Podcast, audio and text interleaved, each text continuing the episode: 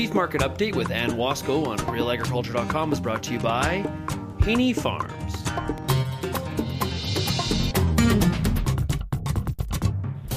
Okay, it's now time on Real Agriculture to talk about the beef markets. And when we talk beef markets, we talk to Ann Wasco of the Gateway Livestock Exchange for our Beef Market Update. Annie, how's it going today? I am good. How are you today, Sean? Well, it's Friday. How do you go wrong when it's Friday? If you're in a bad mood on a Friday, something's wrong. So, come on. Yeah, I was sort of thinking the same thing. Well, we just try to get through the day, crack a cold one eventually, and enjoy ourselves. People that not enjoyed themselves this week are cattle feeders because cash was down.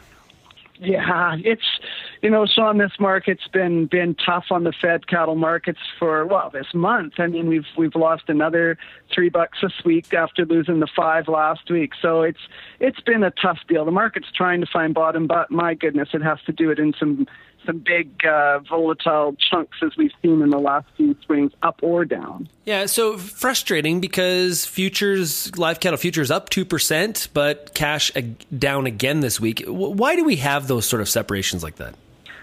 Well, again, that's the market trying to figure out where this eventual market's going to be, and you've got always two sides to every market, and basis is part of that. We've had this big, strong basis environment for quite some time where cash has been well over futures. Now we're getting that adjustment. So, yeah, markets are markets. They sure keep us humble.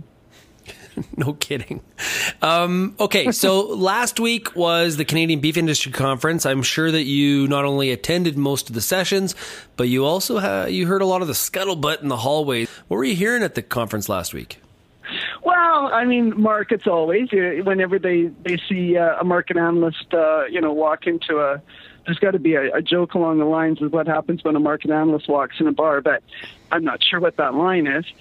But markets always come up and you get talking about what lies ahead. And, of course, the market's been under pressure and the fall runs right around the corner. So we're all, those are the discussion points. But what I got out of some of the key messages coming along the market line was, lots of U.S. cattle around. But again, Don Close from Rabobank talked, and I think he's got a story on this, but talked lots about the global scene and protein demand and consumption as we go forward in years as far as per capita consumption continues to be on an uptick. So that was one thing. We heard, of course, more about some comments about Canadian dollar. Not any big changes expected from BMO over the next year or even two as far as exchange rate is concerned. So that's interesting.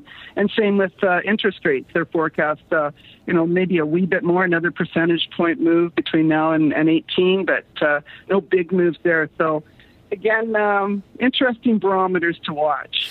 Is that Canadian dollar something you're really watching? To me right now when I look at this market, across the egg commodities, we've seen kind of a slow trail downwards as of late. But to me, the most volatile of the commodities is really the Canadian dollar potentially. Well, it is. And I guess that was one of the things that BMO tied it back to was, of course, other commodities like energy prices and oil, to be specific. So until we see a significant move, above $50 or $55, do we see much move on Canadian dollar? My sense from what I took from the presentation was maybe no. Yeah. Okay, so let's jump back here a little bit. We got a mid-year Canadian inventory report. What did it tell us? Well, again, Sean, no huge surprise, and we shouldn't find that to be a surprise because things that we watch all the time, like cow marketings, which are within 2% of last year, similar percentage of heifers going on feed. We've been watching those things all along, and they really haven't changed. So at the end of the day, our cattle numbers nationally are about the same, 12.95 million head in Canada on July the 1st. The beef cow herd was 3.8 million. That was up 1%.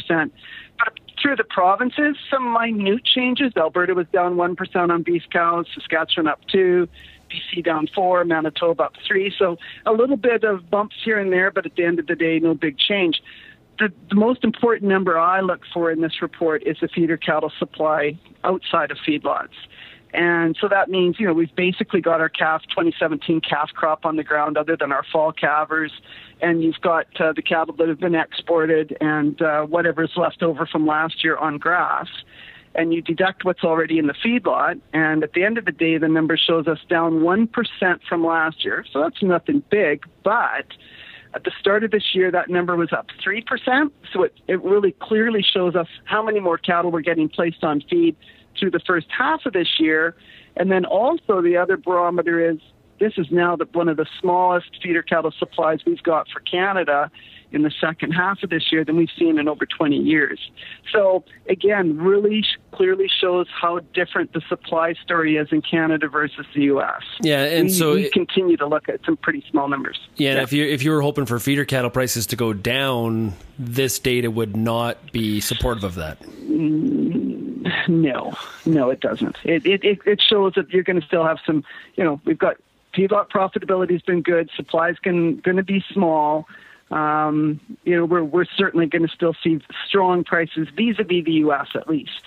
Yeah. Okay. So today we got a big cattle on feed report. Any predictions that you have on tap for this report? Well, the guesstimates for the U.S. August 1 report on feed up 5, July placements up 6. Big 14-point range on that placement number. Marketing's up 4.5. I think we will see a big placement number. We saw a big placement number in Western Canada from our report last week, and the conditions for margins have been very similar in both countries. So my guess is expect a fairly big, in the realms of that 6 to 9% for increase in July placements. Don't forget, though, July is a small month as far as all of the months of the year, but it's going to be another larger month than we've seen, and that tacks onto a big first half of the year. Okay, so looking ahead here for the next couple of weeks, what are you paying really close attention to?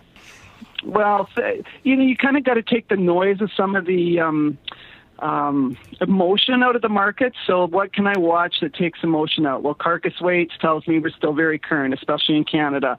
Fed cattle kills at both countries, we're running at some of the largest kills we have in several years here in Canada since 2011. So big kills moving through the cattle. Carcass weights are under control. Demand still is good from when you look at cutout values and export demand.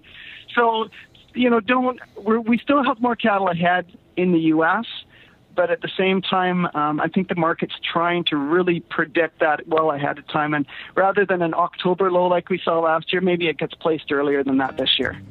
Okay, Annie, have yourself a great weekend, and thanks for joining us here today. Okay, thanks, Sean. You too.